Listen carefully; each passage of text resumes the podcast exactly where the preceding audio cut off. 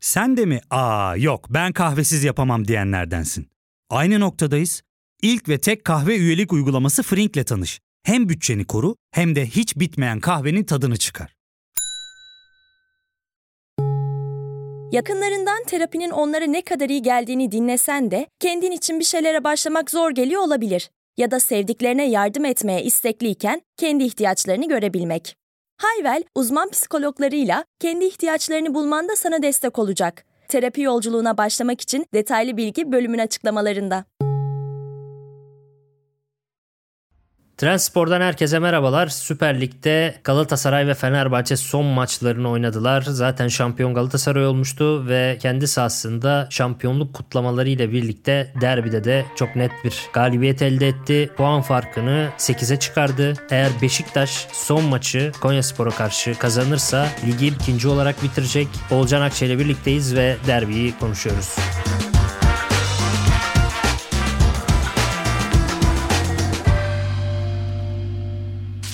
Olcan selamlar. Selam abi. Nasıl bir derbiydi? Senden alalım ilk yorumları. Fenerbahçe adına tabii ki korkunç bir rezalet. Hatta kayıtsız kalamadım ve şöyle bir şey yazdım. Kalite ve vizyon rencidesi diye. Hakikaten Galatasaray'ın maçın en başından sonuna kadar hiçbir şekilde bir dakika bile Fenerbahçe'ye fırsat vermediği, ağırlığını koymasına izin vermediği bir mücadeleydi. Ve kaliteli ayaklarıyla her zaman olduğu gibi çok iyi bir takım savunmasıyla, mükemmel bireysel performanslarla Fenerbahçe'ye karşı çok çok ezici bir galibiyet aldı. Bu sebeple Fenerbahçe'nin sezonu herhalde daha kötü bitemezdi. Yani ben açıkçası bu Galatasaray'ın şampiyonluktan sonraki bir maçı olsa bile zaten çok fazla bırakacağını düşünmüyordum. Ama açıkçası bu kadar ezici bir oyun, bu kadar oyuncuların aç olacağını da hiç beklemiyordum. Ama bu tamamen işine olan saygı ve sezonun sonunda neden şampiyonluk ipini Galatasaray'ın göğüslediğini gösteren çok net bir olaydı bence. Taraftar her dakika maçın içerisindeydi. Oyuncu grubu 3-0'dan sonra bile skorun da verdiği etkiyle Fenerbahçe'yi sahanın her yerinde boğmaya devam etti. Ve Zaniolo'nun ağırlığını koyması, Nelson ve Boyi'nin yine üst düzey maç çıkarması Kazımcan'ın bence kendini kanıtlamak için bundan daha iyi bir günü olamazdı. Ki bence onun da zaten ekstra motivasyonla çıktığı bir maçtı bu her halinden belliydi. Karşısında Arda oynadığı için muhtemelen. Valla Galatasaray'ın Mustera'dan Icardi'ye kadar bütün oyuncularının Icardi de skor yaptığı için söylüyorum. Çok etkisizdi belki ama yine de söylemek lazım. A'dan Z'ye hak ettiği bir mücadele oldu. Ben açıkçası biraz şunun önemli olduğunu düşünüyorum. Bence derbiyi kazanan bir numaralı isim Okan Buruk. Çünkü bence bazı isimler şampiyonluk kutlamalarından sonra özellikle yabancılar biraz daha çok içiyor. Şampiyonluk kutlamalarından sonra bence biraz düşüş yaşamış olabilir. Icardi de bugün gördük zaten hani çok şey değildi, güçlü değildi. Ve orada zaten şey hafta arasında da bir tane doğru düzgün idman yapabildi Galatasaray şampiyon olduktan sonra. Ve Galatasaray aslında farklı bir oyun oynuyor. İşte 14 maçlık rekor kırdığı zaman falan da farklı bir oyun oynuyordu. 10 numarada Mertens, 8 numarada Sergio Oliveira, bir kanatta Rashica gibi set oyununu çok daha iyi beceren oyuncular oynuyordu. Daha dengeli bir oyun oynuyordu Galatasaray o dönemde. Ve fakat muhtemelen Mertens ve Oliveira'nın şampiyonluk kutlamalarından pek sağlam kalamaması zaten son haftalarda da yaşadıkları düşüş nedeniyle Okan Hoca başka bir oyun oynatmak zorundaydı. Ve Galatasaray hem dengeli oyunla 14 maçlık rekor kırabilecek hem de bu tip bir direkt ikili mücadele oyunu, direkt geçiş oyunuyla da rakiplerini alt edebilecek bir oyunu oynayabiliyor. Hatırlarsan ilk Fenerbahçe derbisinde Kadıköy deplasmanında da çok benzer bir oyun oynamıştı. Okan Hoca yine Barış Alper'i kullanmıştı bu geçişler için. Ve bugün daha da sert halini yaptı onun. Mesela o maçta Sergio Oliveira da vardı. Bu maçta hem Berkan hem Torreira sadece kesici orta sahalarla çıktı. Çünkü bence Zaniolo ve Kerem iki kanadını taşıyabilmek için iki iç oyuncusunun Torreira ve Berkan gibi olması şart. Yani onlardan bir tanesi mesela Berkan yerine Sergio Oliveira olsaydı çok büyük ihtimalle çok daha etkili bir Arda Güler izleyecektik. Çünkü Kazımcan'dan kaçtığı zaman merkez boşlukta topla buluşabilecekti. Ama Berkan da merkezde olduğu için ya çizgide Kazımcan'la boğuşmak zorunda kaldı ya merkezde Berkan'la boğuşmak zorunda kaldı. E ikisi de çok daha ebatlı fizikli oyuncular kendisinden ve sürekli yardımlı oynadılar. Ve Arda'yı fiziksel olarak yıldırdılar maç boyunca. Bence orada hocanın çok doğru tercihleri vardı. Yani Zaniolo Kerem kanatlarının arkasına Torreira Berkan ilk defa birlikte oynadı Torreira Berkan. Yani 30 küsürüncü maç işte.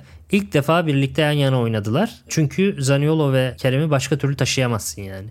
büyük sorun çıkardı orta saha merkezinde. Onu çok doğru kurguladı. Bence bu kutlamayı fazla kaçıranları çok doğru dengeledi. Çok daha fazla yerli kullanıyor bu tip derbi maçlarda. Onların ekstra motivasyondan da bence faydalanıyor. Ve sonuç olarak baktığın zaman Sasha Boy'un Valencia'ya karşı çok net ikili mücadele üstünlüğünü, Kazımcan'ın Arda Güler'e karşı çok net ikili mücadele üstünlüğünü, Barış Alper Yılmaz'ın Salahi'ye karşı çok net ikili mücadele üstünlüğünü ve Zaniolo'nun da Luan Perez'e karşı çok net fizik üstünlüğünü görebiliyorduk. Ve bu da direkt istatistiklere de yansımış. Derbide ikili mücadeleleri %60'a yakın Galatasaray kazanırken Fenerbahçe'de %40'larda kalıyor ve full ikili mücadele üzerinden oynanan bir maçta bu kadar ikili mücadele oran farkı oluyorsa %60'lara çıkabiliyorsa bir takım zaten o takım rakibine karşı çok net sindirebiliyor demektir. Maçta öyle oldu açıkçası. Yani Sasha Boye o girdiği 12'li mücadelenin 8'ini kazandı. Maçtan sonra merak ettim çünkü direkt baktım.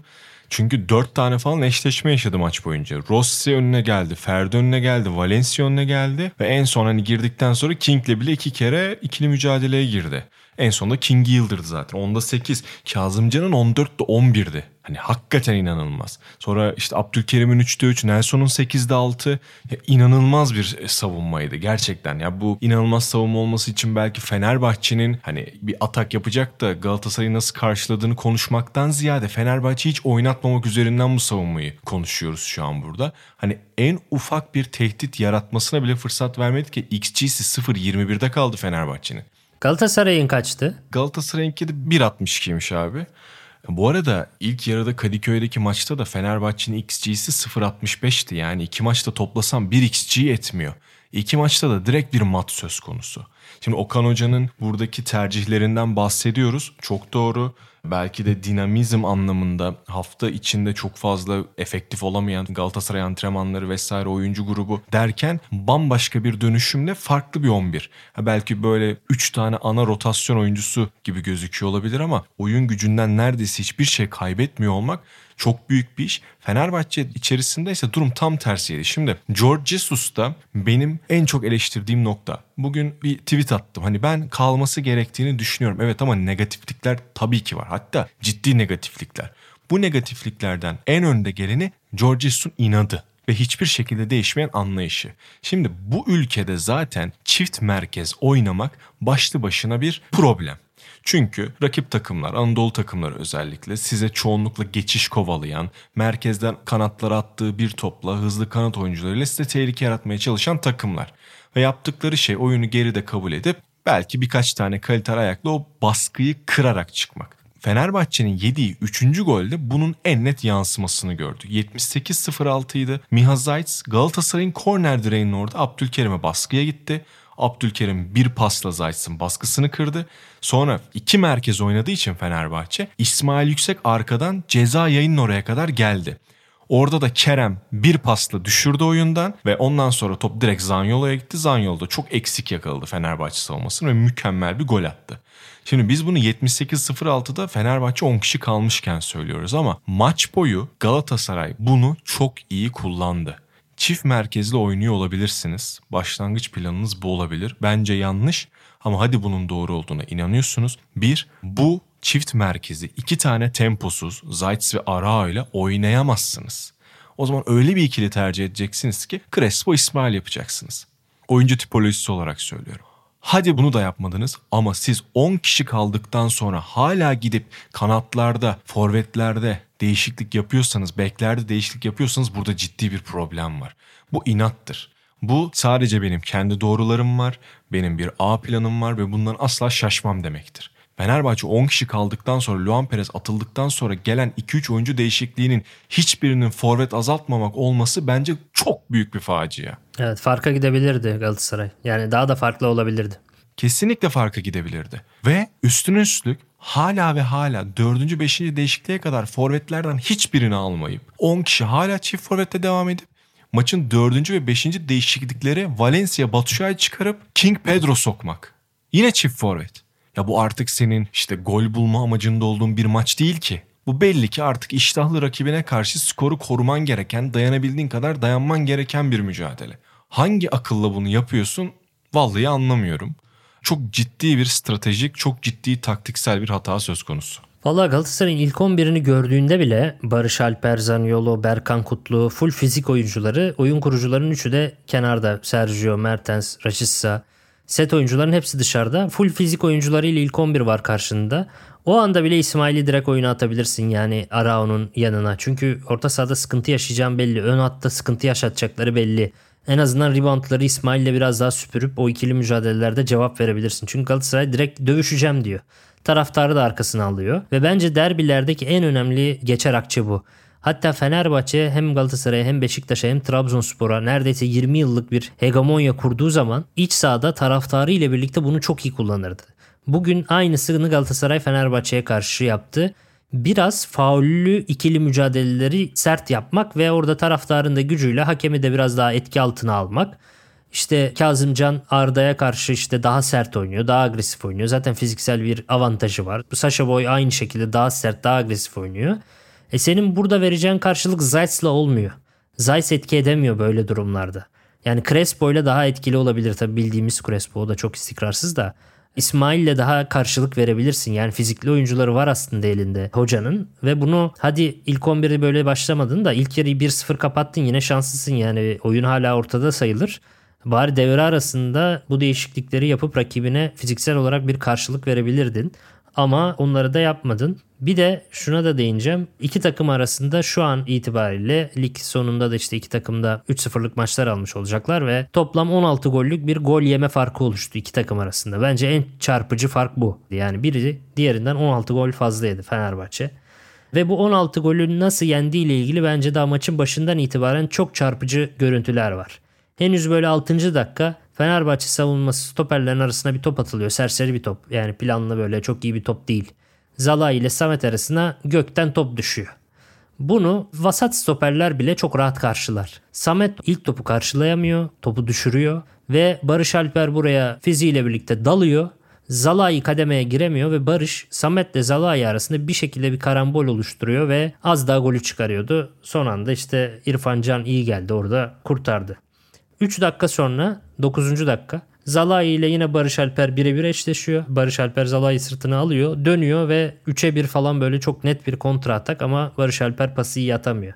Şimdi ilk 10 dakikada bu Zalai'nin iki kez yaşattığı olayı Nelson bütün bir sezon boyunca belki bir kez bile yaşatmadı. Ya da en fazla bir kez yaşattı. Özellikle bu yukarıdan gelen serseri topları sektirmek, tehlikeli bölgeleri düşürmek. Zalai bunları sürekli yapıyor ve bu pozisyonlar da çok net gösteriyor. Yoksa Batshuayi stoperleri zorlamayan tipte bir santrfor mu? Çok zorlayan tipte bir santrfor. Ama hata yapmadı Abdülkerim ve Nelson. O karambolleri yaratmadı. Valencia zorlamıyor mu? Sürekli penaltı aldı adam zorlaması sayesinde. Driblingleri, ikili mücadeleleri. Ama Galatasaray savunmacıları o karambolleri oluşturmadı. O alanları, o tehlikeleri doğru hamlelerle sakin kalarak veya konsantre kalarak doğru savuşturdu. Fenerbahçe ise her iki derbide de bir Barış Alper'i tutamadı mesela. Barış Alper dağıttı iki derbide de. Çok doğru. Yani bunlardan ziyade bir de şu var. Yani ne olursa olsun ortada bir güven söz konusu. Ya Abdülkerim ve Nelson'un caydırıcılığı Fenerbahçe stoper ikililerinden çok daha fazla. Yani çok ciddi bir güven söz konusu. Burada birkaç hafta önce seninle konuşmuştuk abi. Yani mesela Nelson'un kariyerindeki maç sayısından bahsetmiştik. Şu anki yaşından bahsetmiştik ve aslında yaşına göre ne kadar olgun bir stoper olduğundan bahsetmiştik. Şimdi bugün bunu çok net bir şekilde görüyorsun. Böyle bir ortamda sıfır hata Zaten sen söylüyorsun hani sezon boyu hiç yapmadı ve ben eminim bir kere bile de yapmamıştır. Sen yine o esneme payını koydun ama hakikaten ya Galatasaray maçlarının %90'ını izledim bu sene. Hiçbir fahiş Nelson hatası hatırlamıyorum ama Fenerbahçe'de durum bambaşka.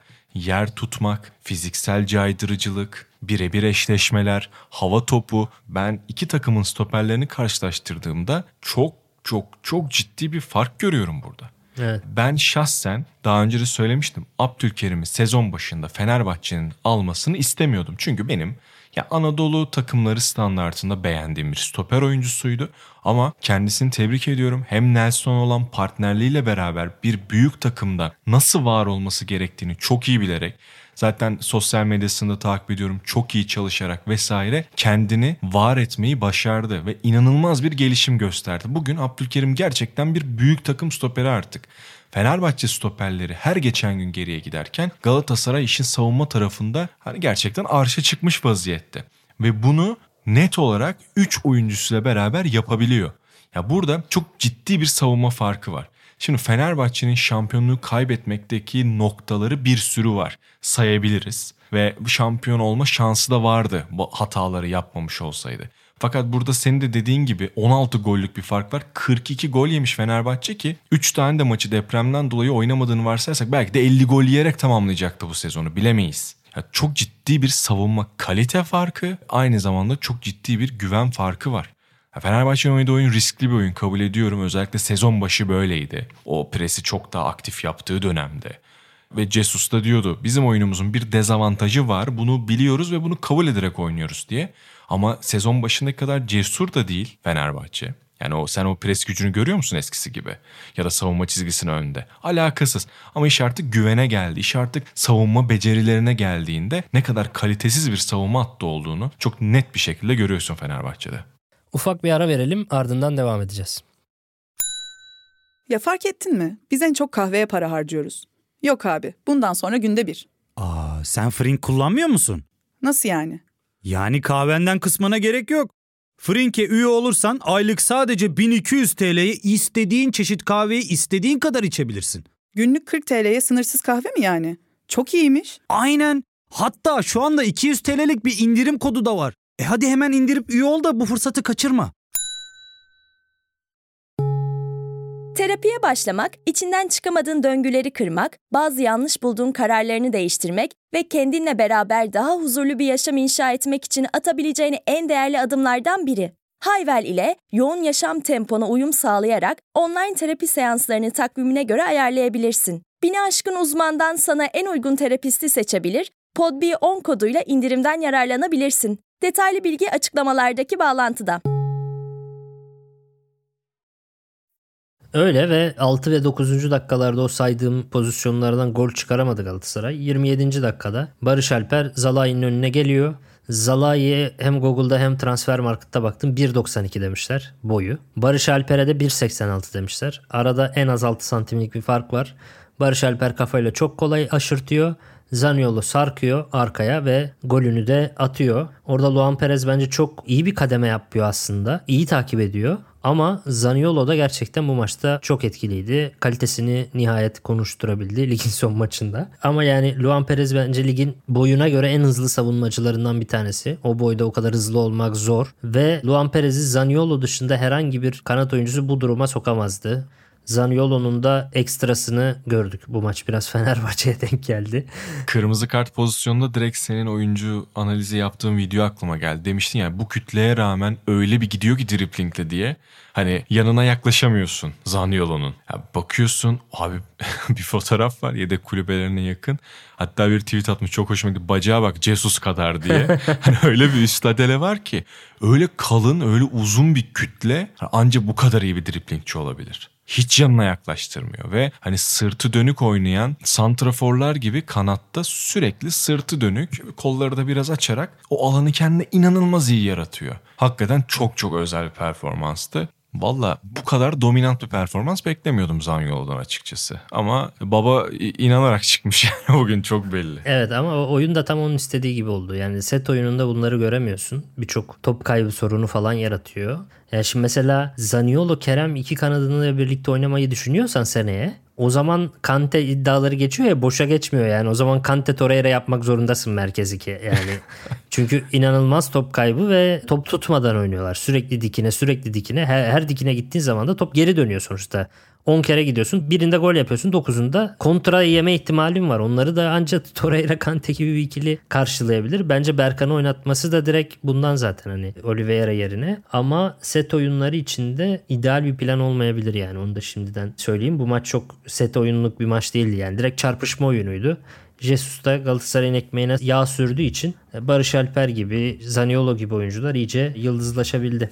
Bu arada George Jesus basın toplantısı yapmadan ayrılmış stat'tan. Bu beni biraz şaşırttı. Çünkü kimler kimler ne durumlarda ne basın toplantıları yaptı. Benim de sevmediğim durum yani şu ben kalması gerektiğini düşünüyorum. Biliyorsun Twitter alemi, sosyal medya alemi belirli hitap ettiğin kişiler olduğunda ve birini e, savunduğunda ondan yana pozitif görüş belirttiğinde üstüne yüklenme ekstra oluyor. Bunu en çok Rossi'de yaşadım. Yani bugün Jesus'la alakalı bence kalmalı diye bir yazı yazdıktan sonra bugün akşam Fenerbahçe'nin ve Jesus'un başına gelenler hakikaten hiç hoş değil.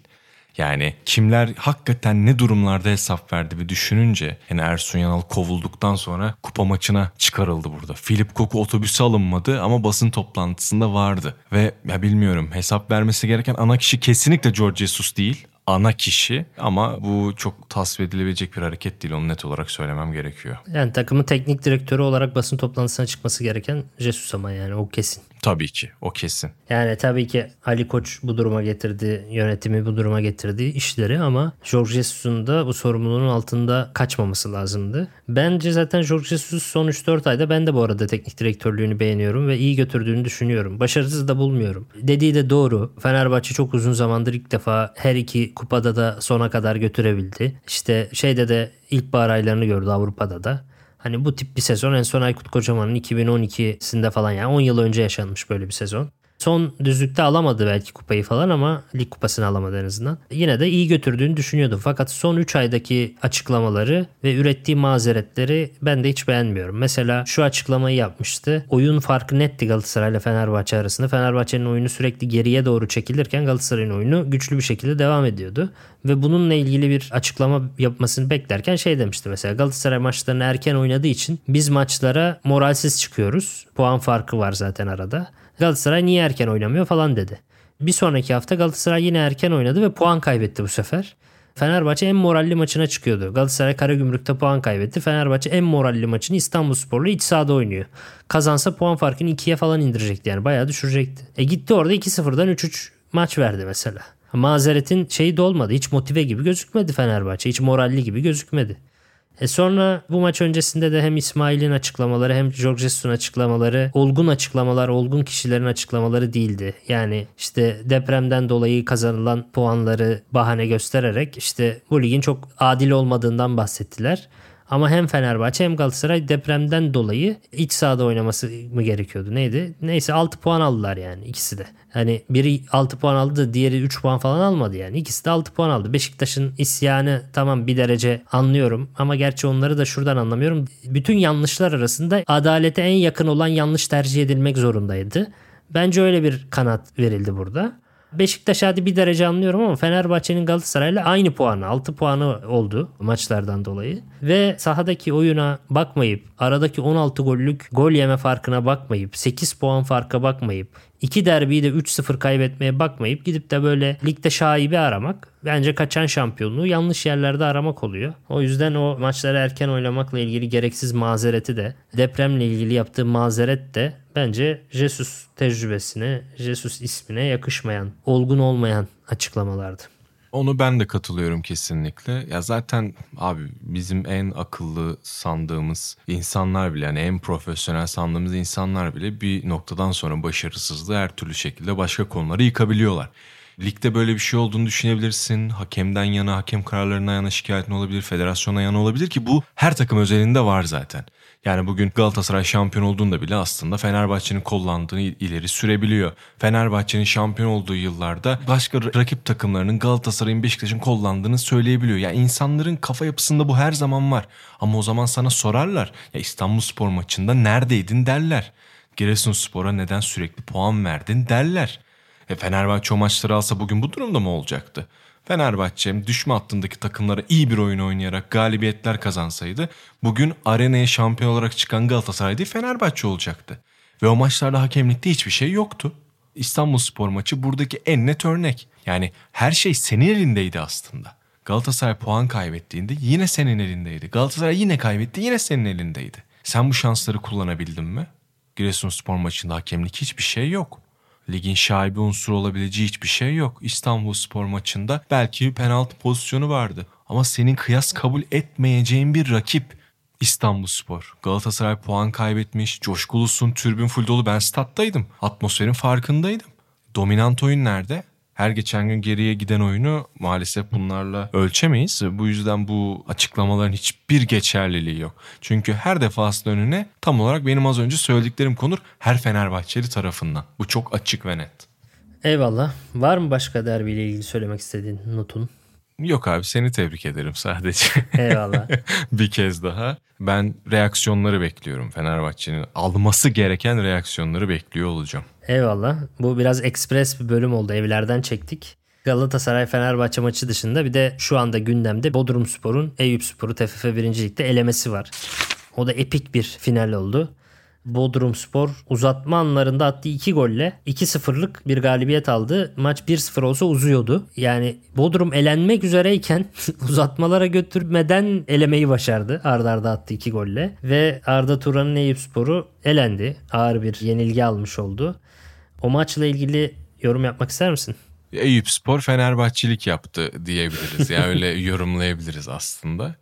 Ben Bodrum'un çıkmasını istiyordum. Maçı da izledim. Yani 90. dakikaya kadar yine çok çok sıkıcı bir maçtı ama Üzeyir'in inanılmaz golüyle abi sen görebildin ya da izleyebildin mi bilmiyorum. İzledim. Harun da bence Harun da çok hatalı yani o golde. Ve yine yine ah sen aklıma geldin. Fizikli kaleci işte böyle gelen toplarda yer kaplayamadığında böyle problemler yaşıyor. Harun'un kariyeri başından beri olan bir durum. Bak inan bana kale arkasından görüntüyü verdi. Aha dedim ben bunu Sinan abiye söylerim. Çünkü üstünden geliyor top. Evet. Köşeye gitmiyor top. Köşeye gitmiyor üstüne geliyor ama bir şekilde içeri alıyor ve yiyor. Gündüz maçı ya Bodrum stadında ışıklandırma yokmuş ve bütün maçlar gündüz oynanmak zorunda ve direkt de güneş alıyor zaten. Bence orada güneşten dolayı da çok göremiyor kaleciler topu. E, Harun ama yine de tabii ki çok net hatalı bir gol yedi. Ondan sonra da çok kötü bir korner golü yediler. Ve Arda Turan bu Candaş Tolga'ya bir röportaj vermişti ya teknik direktör olmadan önce. Evet. Orada çok güzel bir açıklama yapmıştı çok beğendiğim. Atletico Madrid'in duran top kabiliyetine değinmişti ve şöyle demişti. Günümüz futbolunda gollerin neredeyse üçte biri duran toptan atılıyor. Ama biz antrenmanların üçte birini duran topa ayırmıyoruz. Hatta beşte birini bile ayırmıyoruz. Belki onda birini falan ayırıyoruz diyor. Yani haftada bir idman yaparsak yapıyoruz, yapmazsak yapmıyoruz gibi bir şey söyledi. Bunun çok yanlış olduğunu, gollerin üçte birinin duran toptan atılıyorsa antrenmanların da üçte birinin duran top olması gerektiğini söyledi mesela. Çok pragmatist ve doğru bir açıklamaydı bence. Kafa açıcı bir açıklamaydı. ve fakat teknik direktör direktörlüğünde ilk ağır mağlubiyetini kornerden savunamadığı bir golle almış oldu. İkinci golde kornerden geldi ve Bodrum Eyüp'ü ama Eyüp zaten gerçekten çok yaşlı bir takım. Yani maçlar gerçekten çok şey geçiyor. Bence hani daha fazlasını da yapabilir miydi bilmiyorum. Zaten tepe taklak olmuş, dibe vurmuş durumdayken aldı Eyüp'ü ve yani daha fazlası olur muydu çok emin değilim ya. Hangi hoca gelirse gelsin çok da fazlasını bu takıma yapamazdı gibi. Koşamıyor adamlar yani. Çok ağırlar. Tamam biraz daha biliyorlar. Oyunu daha bilerek oynuyorlar diğer rakiplerine göre. Daha tecrübeliler çünkü ama hareket edemiyorlar yani. Öyle bir sorunları var. Ve en nihayetinde de Bodrum eledi ama Bodrum seneye Süper Lig'e çıkarsa bela olur. Yani öyle hissettim. o stat orada gündüz maçları falan tam bir bela olur o takım ama güzel de olur bir yandan. Pendik'le Perşembe günü finali oynayacaklar. Abi şimdi sen deyince bir baktım son olarak da onu söyleyeyim. Bugün Eyüp Spor'da oyuna sonradan giren oyuncuların yaşları Cenk 35, Umut 40, Delvaye 33, Bekir Yılmaz 35 inanılmaz bir takım ya. Hani hakikaten şaka gibi. Delvaye zaten yani neyse bir şey demeyeyim. yani oyun zekası inanılmaz düşük bir insan ya. Vallahi iyi top falan sürebiliyor yani. Çok garip bir insan yani. Çok garip kararları var. Ama oynuyor işte bizim ligimizde. 9. sezon abi bu Türkiye'de. Öyle söyleyeyim yani. Kasımpaşa Bursa falan yapmıştı ilk. Ümraniye yaptı. Eyüp. Güzel İstanbul'da dolaşıyor. O farkında değil sanmasın. Güzel kariyer. Beğendim yani. Doğru. Ağzına sağlık. Sağ ol senin de. Gelecek hafta hem bu Bodrum Pendik maçını konuşuruz hem Fenerbahçe'nin Türkiye Kupası finalinde Başakşehir'le oynayacağı maçı konuşuruz. Hem de NBA'de finalin diğer maçları da oynanmış olur. Onları da değerlendiririz. Haftaya görüşmek üzere diyelim o zaman. Hoşçakalın. Hoşçakalın.